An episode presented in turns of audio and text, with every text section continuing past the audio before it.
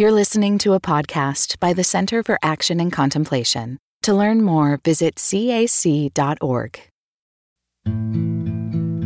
Welcome to season one of Another Name for Everything 12 conversations with Richard Rohr, exploring the core themes of his new book, The Universal Christ.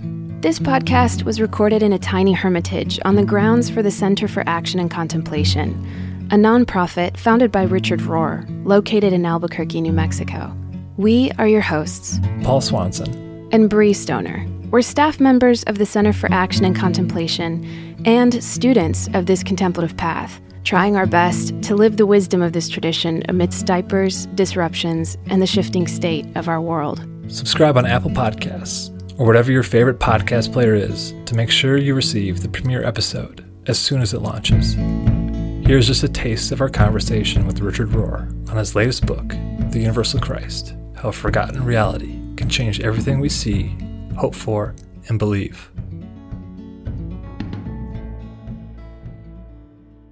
When you set off to write this book, did you have that sense that, that this is this is the piece that could hold all these different things together?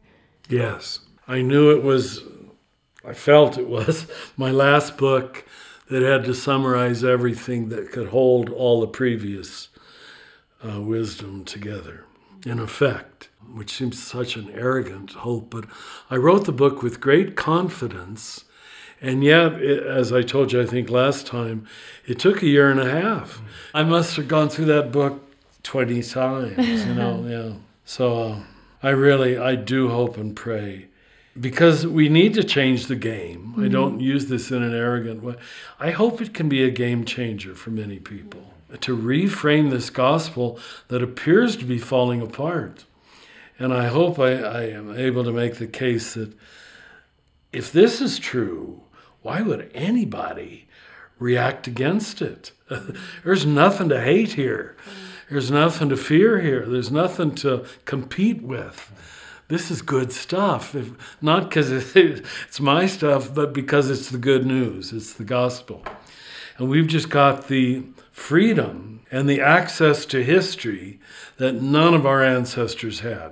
That I can quote first century, third century, 10th century, 11th century, and know about what these people said. And very few people, I mean, Thomas Aquinas didn't have the access to sources that you and I have. Yeah, or the or the cosmic perspective of Or the, yeah, science, even and- the, or the yeah. science. Psychology, Yes, yeah. It's a good point to make. Yeah, thank you.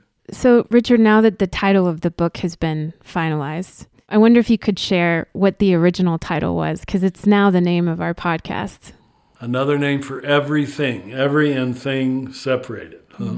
And I believe that, that all thingness, physicality, materiality is an apparition of the divine. And uh, our, our shortcut word for that, I'm not saying it's the only word, but our shortcut word for that, that no one else has really claimed in such a way, is Christ which simply means the anointing of reality with deeper meaning. So, uh, yeah, it doesn't. It's not a, a religion to join anymore.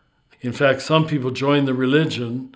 It seems never, never uh, finding the new pair of eyes. But we're, we're happy to claim it Yeah. for this conversation series Well, as we talk you. about the themes of the book, because I Thank you. think it's uh, and to hear that you've already gone over the book 20 times with your editors. Oh. We're grateful that you're going over it with us here too. Yeah, no kidding. yeah, and as as students of the path, we're so grateful for the time you're taking to mm. just Oh my goodness! unpack the book what with else us. would I do? thank you, thank you for caring that much. Mm. Thank you both. The beautiful music you're listening to is provided by Birdtalker. Another Name for Everything with Richard Rohr is produced by the Center for Action and Contemplation, thanks to the generosity of our donors. If you're enjoying this podcast, consider rating it or sharing it with a friend to help create a bigger and more inclusive community. To learn more about Father Richard and to receive his free daily meditations in your electronic mailbox, visit cac.org. From the high desert of New Mexico, we wish you peace and every good. And we're going to have more And we're have more. conversation. Thank you, All Richard. right. Let's plan on it.